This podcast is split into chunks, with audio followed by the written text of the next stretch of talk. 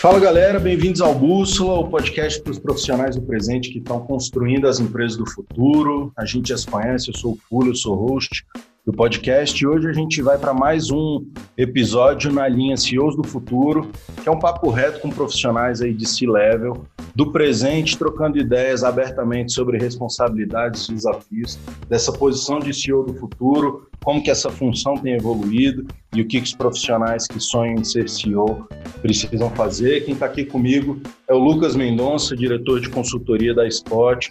Fala aí, Lucas, tudo jóia? Tudo bem, Fula? É um prazer estar novamente aqui em mais um episódio que vai ser muito interessante. Legal demais. E hoje a gente recebe o Cristiano Meyrink, o Cris, que é formado aqui pela UNB em administração, tem um MBA executivo misto pela Kellogg e pela Universidade de Hong Kong.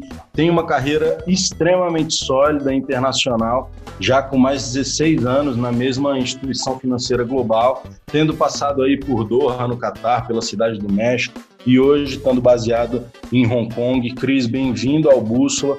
Queria que você se apresentasse aí para a turma que está nos ouvindo. Muito obrigado. Bom dia, boa tarde, boa noite a todos. Obrigado aí pela oportunidade. Espero poder contribuir com vocês ah, nessa, nessa ideia bastante brilhante de ajudar as pessoas a se desenvolver profissionalmente. Muito bom, Cris. Vou chamar de Cris, mais fácil. Tudo bem. E você deu, você falou bom dia, boa tarde, boa noite, quase isso mesmo, né? Bom dia. Estamos gravando de manhã aqui à noite aí em Hong Kong, onde você está hoje. Uh, o Fula comentou um pouco da é. carreira internacional. Me fala um pouquinho aí, como é que chegou aí em Hong Kong? O que você está fazendo aí hoje?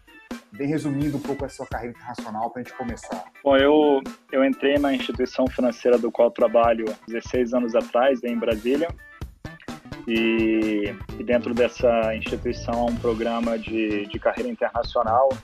Eu acabei tendo a oportunidade de passar nesse processo uh, seletivo e daí a, a, minha primeira experiência internacional foi em Doha. Passei por lá mais ou menos quatro anos.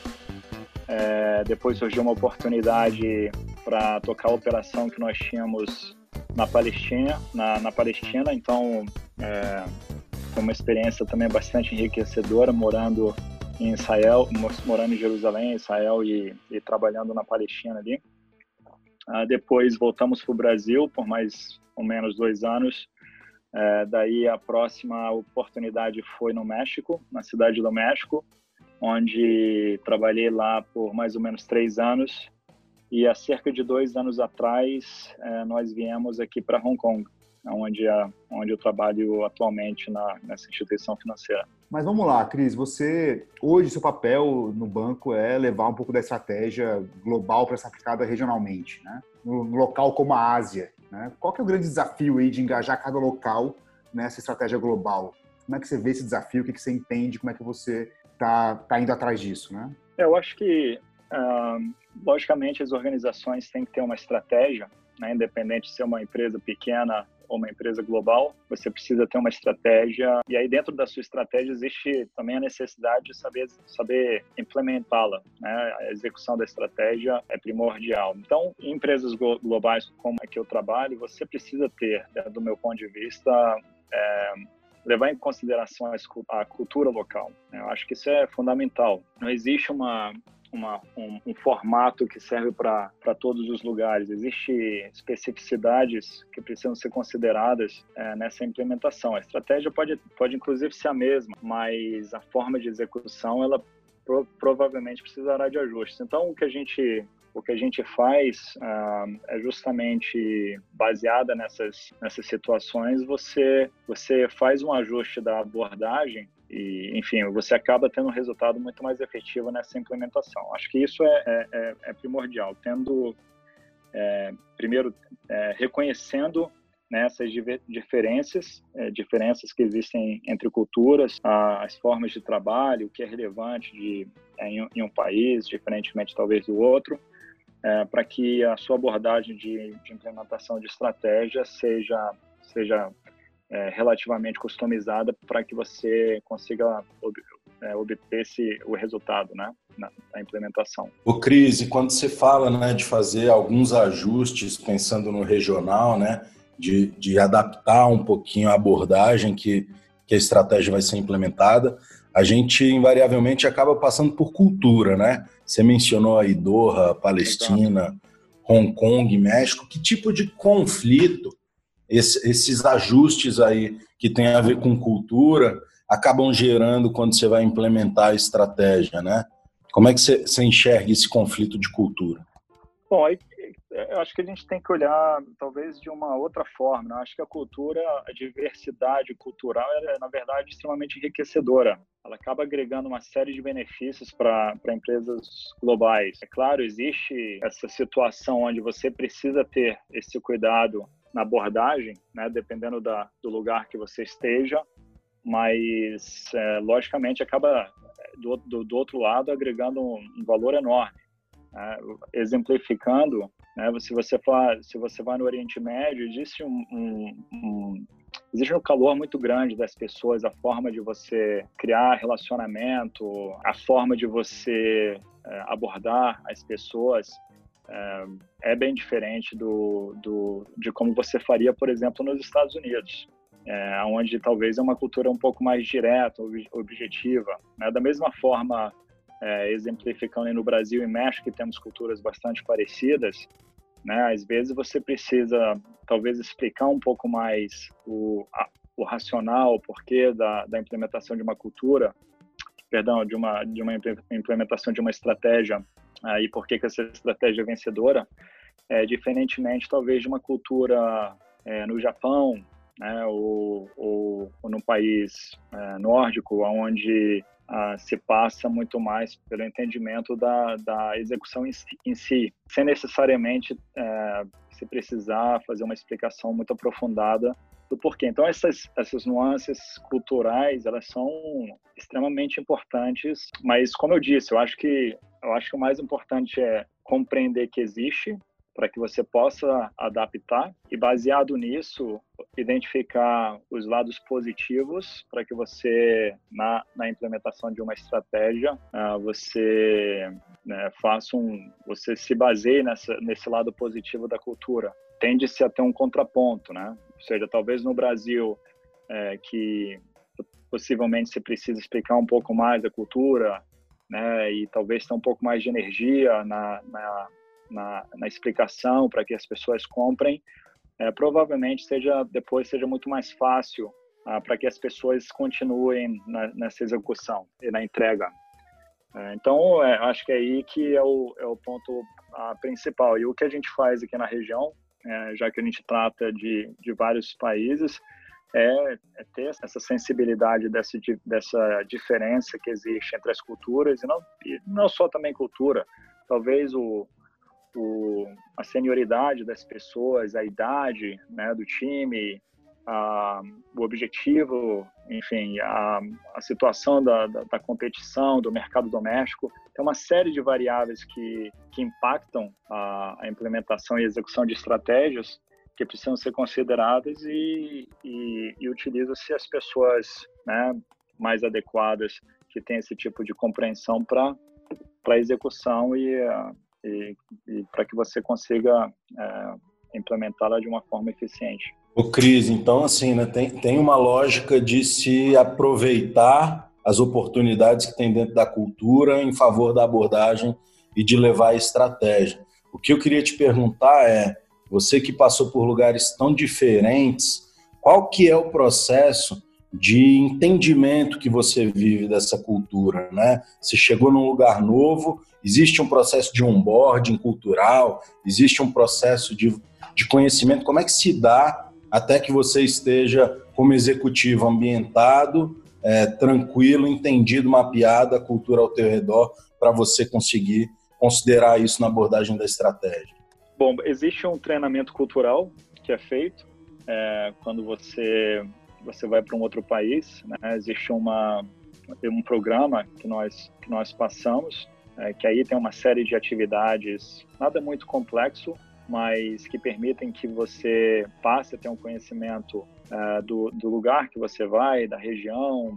Também tem um, um, um engajamento com coaches ah, para que eles expliquem pessoas que, que estão no, no local, ah, para que eles possam te dar uma, uma ideia do, do que se possa esperar. E nós também precisamos ser curiosos, né? Então eu tendo a, a, né, faço a minha pesquisa além, além de estudo e quando eu chego no país eu faço uma série de perguntas. Logicamente, é, consciente da, da sensibilidade que possa ser pergunta, mas, mas eu busco, por meio de, do, de engajamento com pessoas, entender o, é, o que leva as pessoas a, agirem de uma forma ou outra. Inclusive, isso é, é, é importante, já que a gente trata de influenciar pessoas como como um, um, principal é, uma principal necessidade de líderes. É, então eu, eu busco me aprofundar por meio disso, né? Seja esses treinamentos formais que eu mencionei a você, conversas com pessoas que estão no local e também é, com as pessoas com quem eu trabalho para tentar entender a cultura do ponto de vista deles,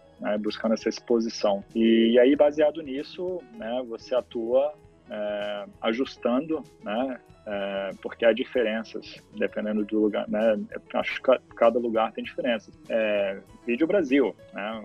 Uma forma o Brasil é um país enorme, então existe diferenças de, de atuar é, se você estiver no sul do país com relação a, ao centro-oeste, ao norte. Eu acho que as pessoas precisam ter essa sensibilidade e se ajustar ao local que você está. Você comentou algo muito interessante, a curiosidade, né? Porque a gente tende, às vezes, a julgar o que as pessoas estão fazendo pela nossa régua, né? quando você está curioso, fala, mas por que ele falou assim? Por que ele agiu dessa maneira?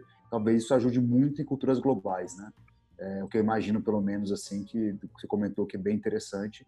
E, claro, não conhecia, mas é, tem, tem que ter esse treinamento cultural todo, né? Uma organização global, porque senão você acaba ofendendo também, né? Você passou por culturas muito, culturas é, de países muito fortes, né? Como Palestina, por exemplo, enfim, né? Doha e tudo mais, que tem questões culturais muito interessantes.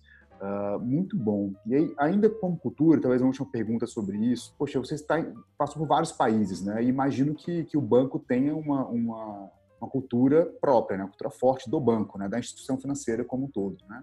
Ah, como é que você consegue manter uma cultura forte dentro uh, de vários países diferentes, com várias né, culturas uh, de países diferentes e tudo mais? Como é, o que, que o banco tem feito para alimentar essa cultura própria de como fazer as coisas, né, que tem sido bem sucedido ao longo do tempo? É, organizações globais elas precisam primeiramente é, determinar quais são os princípios que regem a forma de trabalho dentro da organização e comunicar é, constantemente esses princípios, né, princípios e valores. É, então essa é a forma que que a organização do qual trabalho ela atua e, e, eu entendo ser o caso de outras organizações é, globais de sucesso, né?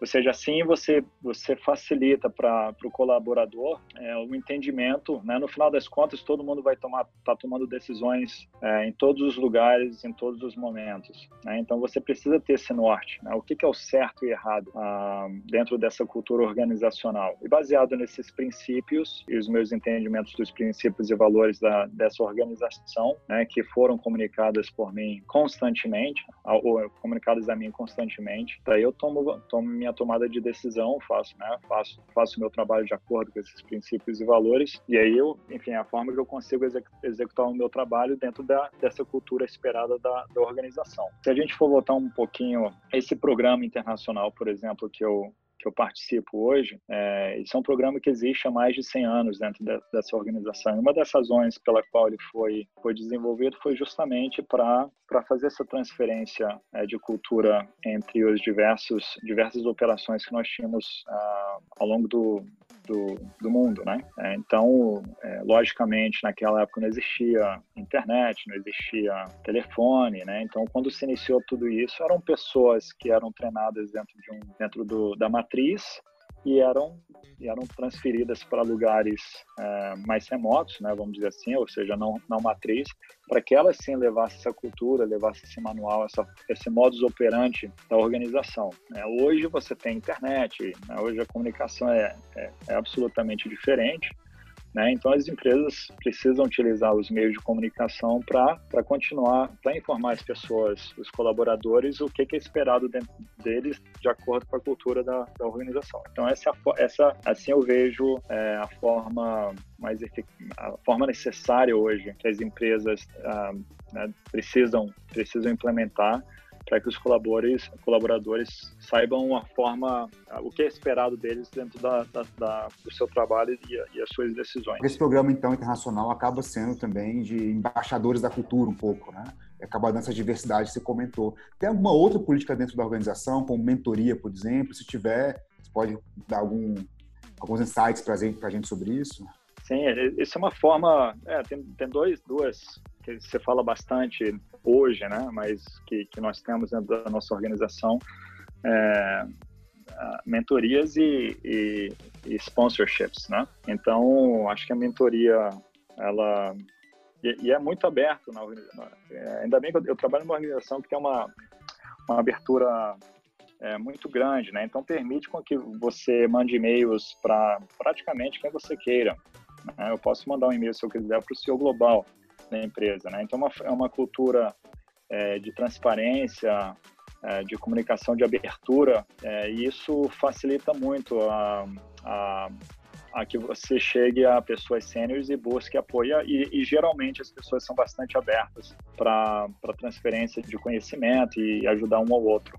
Né? Então, sim, nós temos programas formais de mentoria e nós temos programas também informais de mentoria, né? ou seja, onde você pode pegar o telefone, mandar um e-mail ou, um chat que nós temos que utilizamos também é, como uma forma de comunicação e pedir conselhos a, a, outras pessoas em seja momentos específicos do seu trabalho, seja uma uma decisão mais mais aprofundada que que você precisa desse apoio. Cris, você, comentou desses dispositivos que são para né, manutenção da cultura, uma visão mais interna, assim.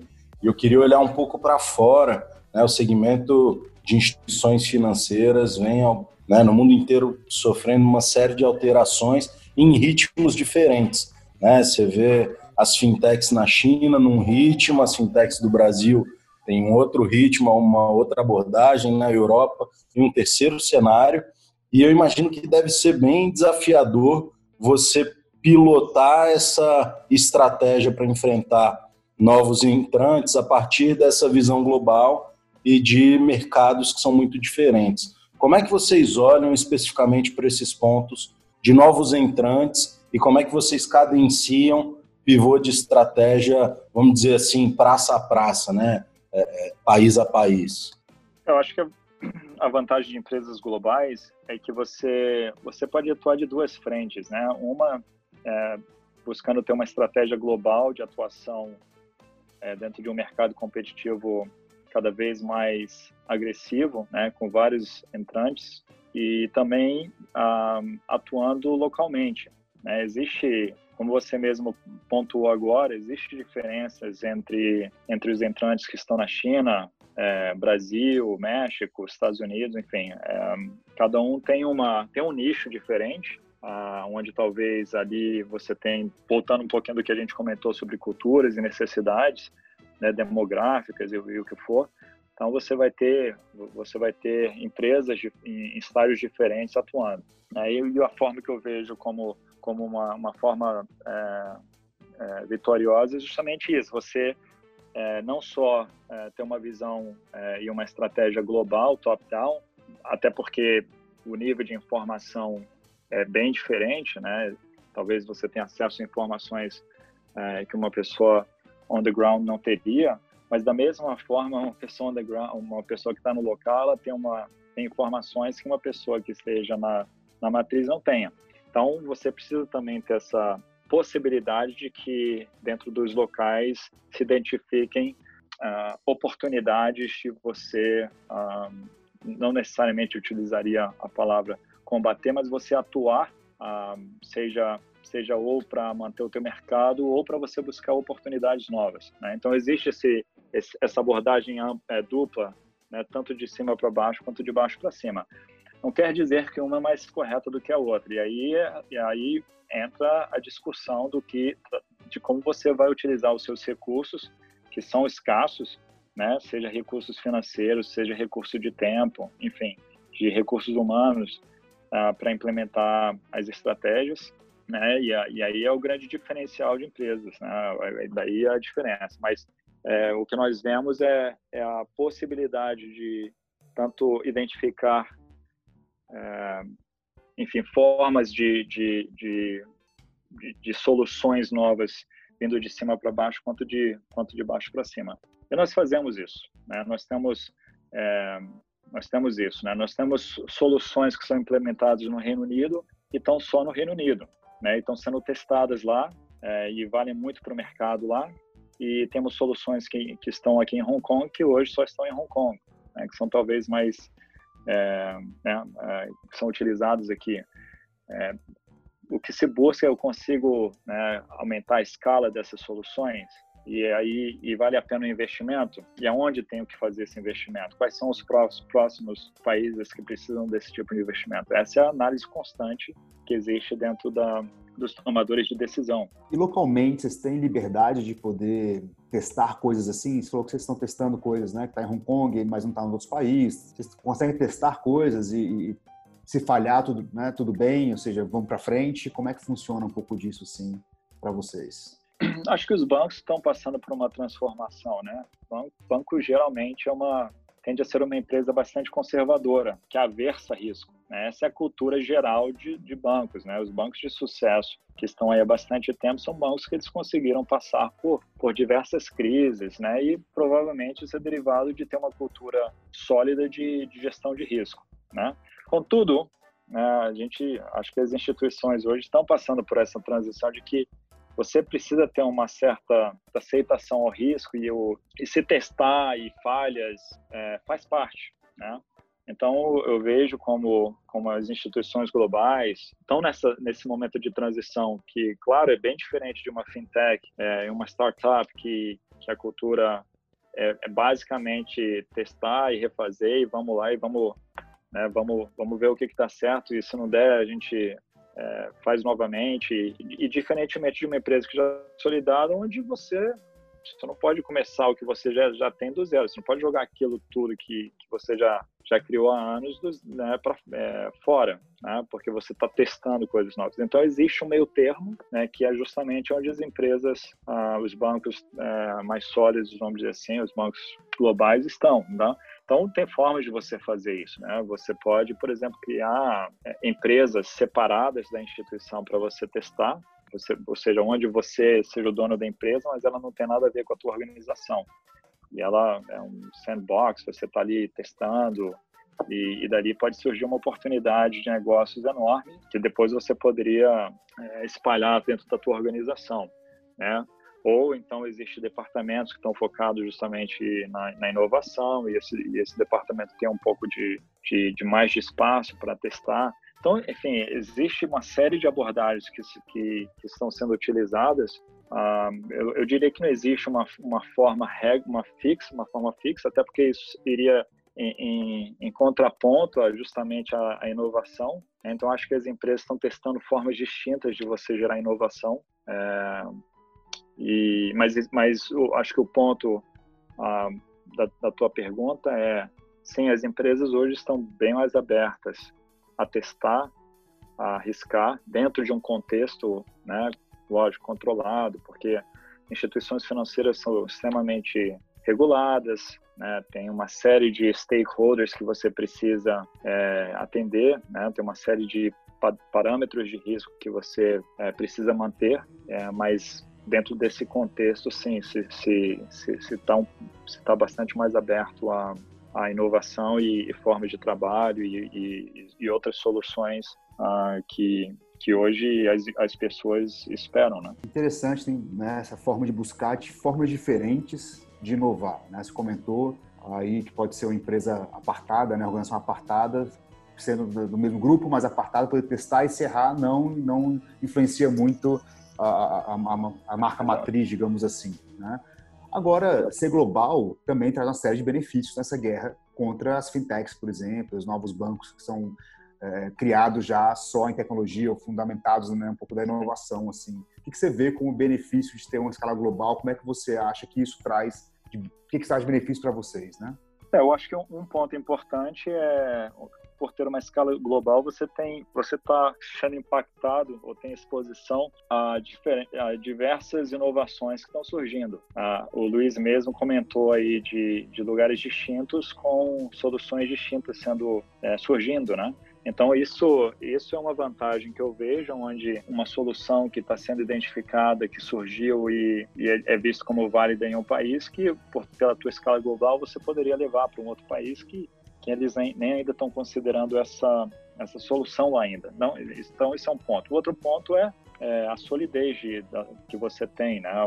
de ter uma organização global, de ter um capital é, sólido, é, permite que você, com que você passe por dificuldades né, e, e, consiga ter uma estratégia mais de longo prazo que talvez empresas menores, startups não, não, não consigam, né? Às vezes elas estão trabalhando com capital, capital de fluxo de, de alguns meses e uma organização global você consegue fazer um planejamento de vários anos até se, se alcançar esse objetivo, né?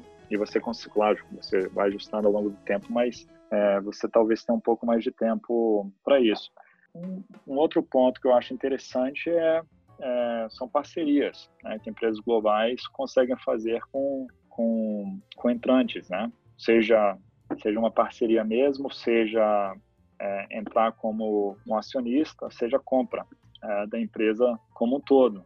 Né? Então, esse talvez esse capital é, que empresas é, já formadas possuem é, facilita isso. A gente vê o exemplo no Brasil, né? Do, da, da, compra de, de, um, de, uma startup que cresceu rapidamente aí para um, um grande banco nacional, né? Devido a essa solidez desse grande banco e vendo a competição na, batendo na porta. Né? O interesse era a compra total acabou não, não, sendo permitida, mas comprou quase 50% aí da empresa, ou seja, é, mas essa solidez financeira permitiu isso, né? permitiu esse tipo de operação.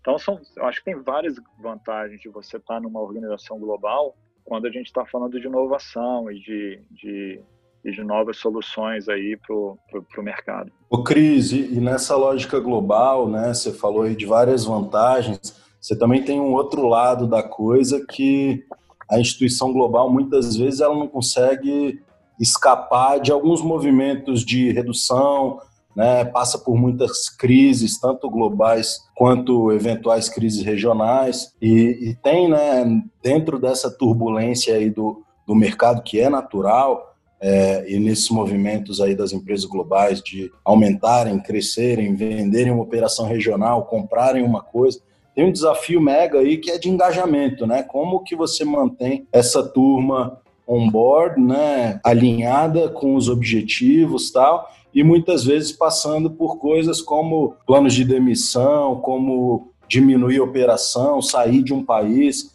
É, como que você enxerga que é, que é crítico para manter uma, uma galera engajada, uma galera alinhada, mesmo passando por essas crises? É, eu, vejo como primordial a transparência e comunicação. Né? Eu acho que, ah, partindo da premissa da, de que não é fácil, as pessoas vão passar por, por dificuldades, né? acho que as empresas precisam sim ter transparência uh, do, né, precisam comunicar com os funcionários o que, o que, o que está acontecendo, o porquê. E o outro lado, o outro ponto que eu vejo também como primordial é a sensibilidade com relação aos colaboradores ou, ou né, as pessoas que serão impactadas que às vezes vão muito além de colaboradores. Você pode ter famílias, você pode ter comunidades, você pode ter sociedades, países, né, que são impactados por decisões. Então, os líderes precisam ter essa ter isso em mente dentro do meu ver, né, focado, como eu disse, na transparência, né, uh, e comunicar,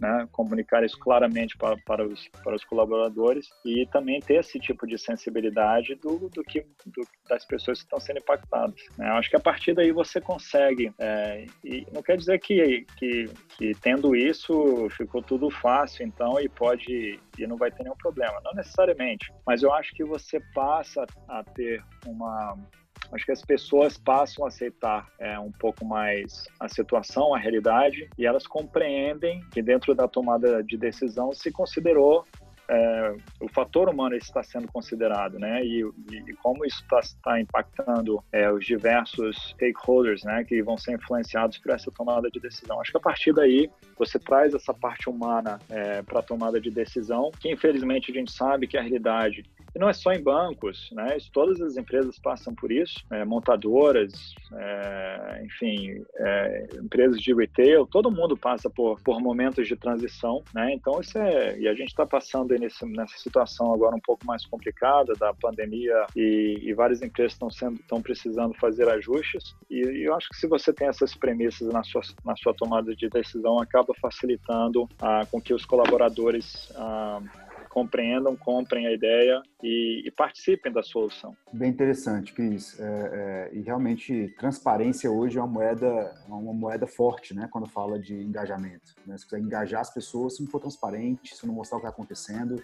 E uma palavra-chave que você trouxe é que as pessoas ajudem na solução, né? Elas não são parte do problema, são parte da solução, né? Como que a gente traz as pessoas uh, para cá. Mudando um pouco de assunto, né, vocês têm investido muito aí em gestão de dados. É, como é que isso tem ajudado vocês aí, o banco, a estar mais próximo dos clientes? Né? Como é que essa gestão de dados, como é que ser data-driven tem ajudado vocês nesse momento? As empresas estão passando por essa, por essa transformação, né? É, acho que cada vez mais se faz investimentos em tecnologia. Acho que por vários anos, na verdade, os bancos têm sido, têm sido talvez os, os maiores investidores de, de, tecnologia, né? Por uma série de fatores, seja o regulador, seja pela quantidade de, de contatos que nós temos, né? Pela, seja pela, pela relevância é, do serviço que se presta. Então, a tecnologia a, é um investimento contínuo é, em instituições financeiras. Né? Dito isso, nem sempre se utilizou esse vasto, essa vasta quantidade de dados que nós temos é, de uma forma efetiva. Né? Acho que, acho que primeiramente,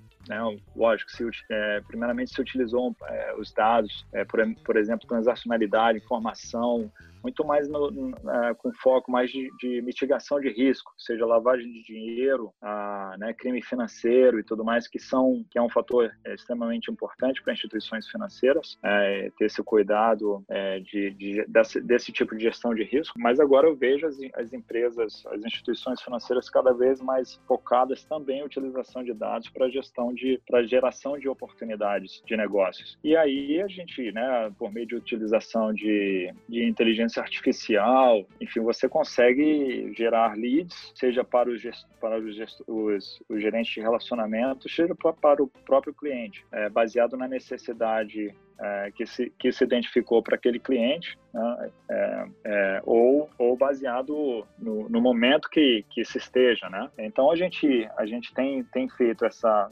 estamos nessa jornada, como várias outras empresas estão, né, de, de, de utilização desses dados públicos e privados, enfim, para facilitar a abertura de contas, por exemplo, para é, facilitar a utilização dos aplicativos que nós temos de, de, de contato com o cliente, para que você tenha um, um, um, um, um engajamento né, que que é independente se você está no computador, no app, uh, do, do, seu celular ou do, ou do tablet, é, a sua forma de, de tratar com o cliente é, é, é, semelhante, ele se sente envolto dentro dessa, dessa, dessa abordagem da organização. E, e, a partir desses pontos de contatos hoje que a gente tem, que são muito maiores, muito mais amplos, a permissão com que o cliente tenha acesso a soluções é, de uma forma bastante mais ágil, né, menos burocrática é, e soluções que ele realmente precisa e não só é, soluções que o banco, que o banco, a organização, ela, ela, ela tem, ela oferece, né? Então é muito mais customizado hoje para o que o cliente realmente precisa. A gente vê realmente isso acontecendo hoje é, cada vez mais. E de certo modo, acho que é um aprendizado também do que a gente vê de outras indústrias de tecnologia que, que tem bastante sucesso, né? Nessa, nessa, nessa oferta de soluções baseado na, na sua necessidade. O Cris, você falou, né, dessa aplicação dos dados pensando em oportunidades de negócio, né? Esse é o nome do jogo. Queria te fazer uma pergunta assim, você falou, pô, a gente consegue facilitar uma série de coisas para o cliente abrir conta, para o cliente se relacionar com o banco, a gente consegue ser mais ágil tal. É, e por um lado tem esse movimento né, dos bancos, é, entre aspas, irem se atualizando, muito banco lançou conta digital, né? Muito banco lançou serviços digitais, cartões digitais, enfim. É, e, e, tem uma, um, um, outro lado dessa mesma moeda que, que o mercado especula muito, mas a gente que conhece menos os bastidores é, fica curioso, queria saber como é que funciona esse processo de ganho de aprendizado e de ganho aí de agilidade e tal por fusões e aquisições, né, por M&A? Por que não ir às compras com essas fintechs e adquirir esse know-how de quem já está fazendo? Ou que momento que é esse, né? Porque também uma fintech dentro de um banco ela tem uma série de, de parâmetros que ela precisa atender e muitas vezes ela não está madura. Então, queria que você comentasse um pouquinho essa lógica das oportunidades de negócio, considerando o que o banco pode fazer dentro de casa, mas também considerando o que, que o banco eventualmente pode trazer de fora para para encurtar esse tempo de aprendizado. É, eu acho que volta volta aquele ponto de, de estratégia, né? Como qual seria a forma mais mais eficiente de você é, de você buscar essa solução? Eu acho que organizações é, financeiras elas né, elas estão abertas a vários tipos de, de abordagens de, de, de geração de inovação. Existe dentro, existe um in-house, né? Isso é constante. Nós temos uh, uh, existem células que, que, buscam trazer inovação, seja em produtos, sejam dentro da área de tecnologia, é, isso é constante. Agora, muitas vezes algo já está pronto, né? E aí, e aí depende se vale a pena é, você fazer uma parceria, ou seja, você compra aquela solução daquela empresa ou, ou você compra a empresa ah, em si e traz ela para dentro de casa. Né? São, são estratégias e existem essas discussões o tempo todo ah, em diversos tipos de, de, de, de, de inovações, né? É, ou seja, os bancos, as instituições financeiras hoje são estão extremamente conectadas com as empresas de tecnologia, as maiores globais, super conectadas. Nós temos uma, uma necessidade enorme das, das tecnologias que existem e, just, e também das fintechs que, que estão surgindo e, e, outras empresas de tecnologia que existem aí, ah, porque no final das contas é isso, né? Esse é o novo, esse é, esse é o novo jogo, né? É voltado para nós estamos numa onda tecnológica e as empresas precisam estar abertas ao que existe, o que existe lá fora, é, mas também é, ciente de que existe muita coisa boa que se é feita dentro de casa, que você precisa também fazer dentro de casa, né? E, o, e, o interessante que você vê acontecendo também é que há coisas que são feitas dentro de casa, né, dentro das empresas, é, e agora elas passam a olhar como eu consigo comercializar isso fora da minha organização, né? Eu faço um spin-off, por exemplo, e crio uma empresa separada que presta serviço para a minha empresa e eu consigo vender essa solução para fora. Né? Então a gente vê também essa, essa situação acontecendo hoje é, em várias empresas, é, várias instituições financeiras. O Cris, e dessa cadeira global que você tem a oportunidade de assistir né, o sistema financeiro, de influenciar ele. Eu queria te perguntar sobre dois agentes que a gente está extremamente acostumado, é, como é que você os enxerga no futuro? O primeiro é o dinheiro, papel né? Como é que como é que o papel dinheiro, papel moeda é, se mantém ou se é que ele se mantém dentro dessa era tecnológica e o segundo lugar, né, o segundo segunda figura que a gente está muito acostumado é a agência bancária.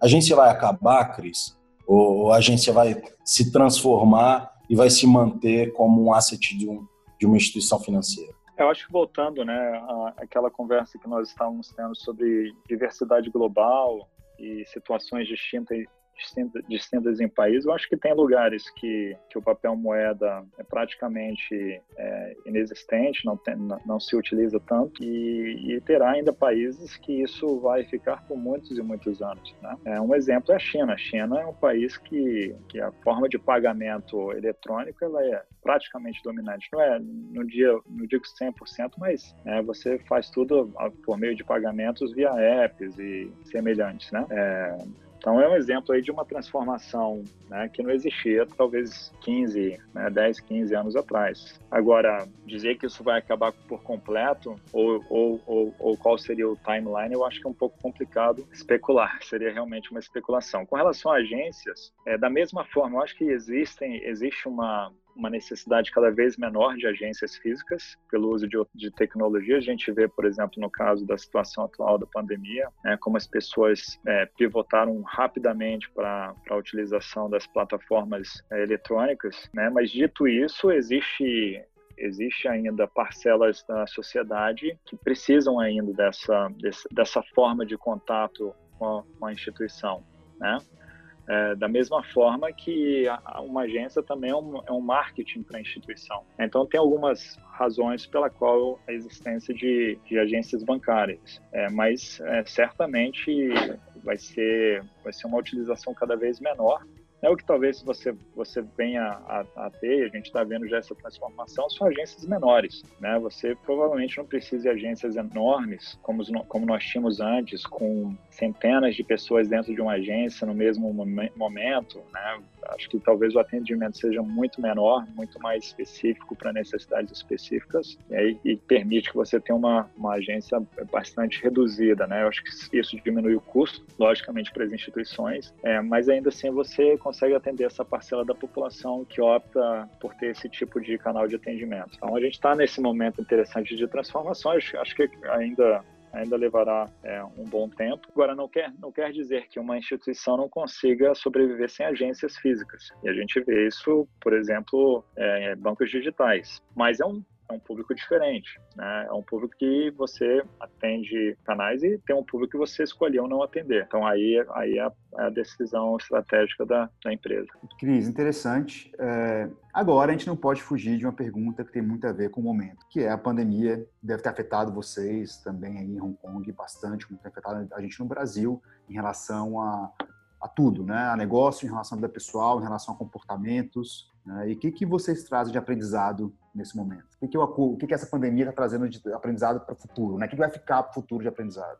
Acho que é o, o, mais, o mais relevante da pandemia é a mudança da forma de trabalho. Então, nós já tínhamos, por meio de, da, da, do uso de tecnologia, a possibilidade de você trabalhar remotamente. Né? Então, é, já se trabalha, o laptop já, já é comum, utilização de iPad e tudo mais, é, VPN, né, algo que, que já, era, já era comum dentro da nossa organização, mas não quer dizer que estava que tava implementado para todos os colaboradores. E um outro ponto é a questão de trabalho de casa também. Culturalmente, existe uma variação muito grande. Né? Tem culturas que aceitam isso e veem isso de uma forma bastante natural. Há culturas que, que a, o que se espera é ver, a pessoa, ver o colaborador é, no escritório, né? quase, quase batendo, não necessariamente é, efetivamente batendo ponto, mas né, a hora que chega, a hora que sai e tudo mais. É, e, o, e a pandemia ela trouxe é, para a organização a capacidade extremamente rápida de se ajustar para um trabalho de casa, né? ou seja, a gente viu, viu o trabalho em questão de, de dias, nós conseguimos é, entregar computadores, né, laptops e implementar VPNs e permitir com que as pessoas trabalhassem de, cada, de casa é, de uma forma bastante rápida e numa escala global. Né? Isso foi impressionante. A, a agilidade, né, voltando ao comentário de empresas muito grandes e às vezes a né? talvez uma percepção da, de ser devagar para a mudança, e nós vimos como nós fomos extremamente rápidos nessa situação de em, em permitir com que as pessoas pudessem é, trabalhar de casa, continuar o seu trabalho, continuar servindo a, os seus clientes, servindo a comunidade, porque no momento de pandemia, né, foi uma situação extrema para todos, né? Então é, é, é, extremamente importante que os bancos estivessem funcionando para que a sociedade e o, e o, e o mercado é, financeiro, as empresas continuassem operando né? E nós fomos extremamente ágeis nisso. Isso foi, foi algo que para a gente é, foi enriquecedor de ver. E o que trouxe de aprendizado é isso. Um, é, nós precisamos estar sempre é, levar essa essa essa percepção de agilidade, de conseguir trazer a solução necessária naquele momento, tanto para a instituição, seja uma solução interna, como para a sociedade, levar isso além da pandemia, né? E ter essa e ter essa mentalidade de agilidade para tudo que a gente faça, né? É, outro é a questão da, de como é possível você trabalhar é, num ambiente fora do teu ambiente de escritório. Claro que tem funções que são muito específicas e, e existe uma, uma pode existir uma série de restrições onde ainda você precisa de, de, de, de efetuá-la dentro de, de um ambiente de escritório mas em geral há várias outras funções que não precisam. Então a possibilidade de você trabalhar de casa, né, e ainda e aí visto pelas né, dependendo da cultura, de que é, você ainda conseguiu entregar o resultado, você conseguiu ainda ser efetivo no seu trabalho, mesmo numa situação onde você não está no ambiente de trabalho, acho que foi bastante enriquecedor. Né? Um outro, outro fator que é bastante relevante comentar é a questão humana, né? a, a questão da necessidade das pessoas se, se ajustarem e se apoiarem é, numa situação é, bastante difícil, que foi a pandemia. Ou seja, você tem parceiros em casa, você tem crianças em casa, você tem familiares, né? E, e, e, você permitir com que os colaboradores consigam se ajustar é, nesse momento e trabalhar em, em, em, momentos distintos, em horários distintos, ah, baseado em, em, nesse,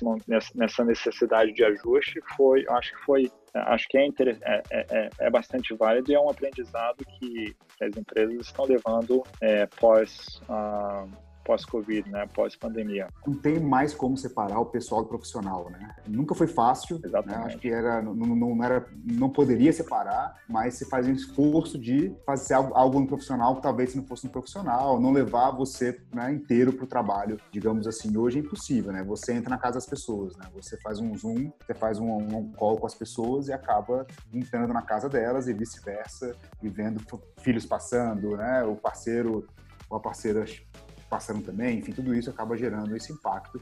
O que eu também acho, eu considero que esse será um dos grandes ganhos da pandemia, será esse. Né? Você pode falar que tem ganho na pandemia, né? Desculpa, mas assim, um, um, um, talvez um dos aprendizados seja esse de Sim. o lado pessoal importa, né? E ter isso em mente acho que é interessante. Volta àquela conversa que nós tivemos sobre a questão humana, né? Eu acho que as empresas precisam entender é, o fator humano e a relevância disso para para que você tenha sucesso é, dentro do, do, da, da, sua estratégia, né? dentro da execução da, do seu trabalho. E, e, isso, sem dúvida nenhuma, a pandemia trouxe. Né? Eu acho que talvez um outro, outro fator interessante, né? já que você comentou de estar dentro de casa, é, um pouco da informalidade. Né? Acho que nós éramos muito mais formais exigimos um, um parâmetro de perfeição é, do ambiente de trabalho e hoje você consegue, né, você consegue fazer calls caminhando, né? Você faz uma, uma reunião de Zoom com dezenas de pessoas, com barulhos distintos às vezes, como você disse, às vezes uma criança passando atrás,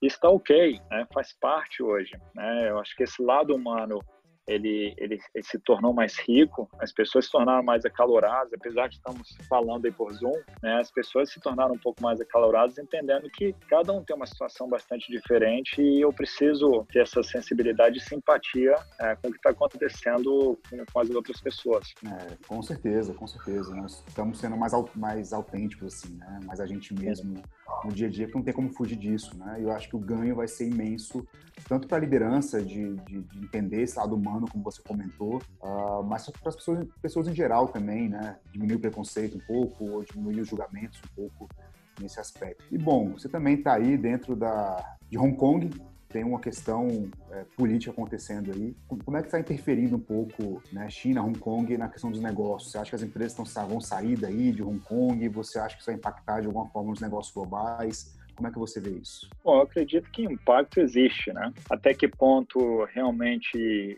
a, afete a cidade, é, a gente ainda vai ter que ver. É, existe, logicamente, a Hong Kong é uma cidade internacional, é uma cidade a, ah, bastante estável, né? Uma cidade onde você você tem a lei é, como cerne dos negócios, né? Ou seja, é, uma boa parte do resultado de Hong Kong, né? Do crescimento de Hong Kong foi a estabilidade do, do sistema Hong Kong como todo, seja sistema financeiro, seja o sistema legal, é, seja a infraestrutura, e isso permitiu com que os investimentos que, que fossem feitos para para a China ou outros países fossem, fossem feitos via Hong Kong. Ou seja, você utiliza esse parâmetro, esse framework legal para que você faça investimentos em outros países. Agora, a verdade é que que o acordo que foi feito era um país, dois sistemas, né? Então, Hong Kong é parte da China. Né? O, até que ponto isso está sendo quebrado é difícil a gente discutir. Né? Tem, tem visões bastante distintas, né? pontos divergentes. Um,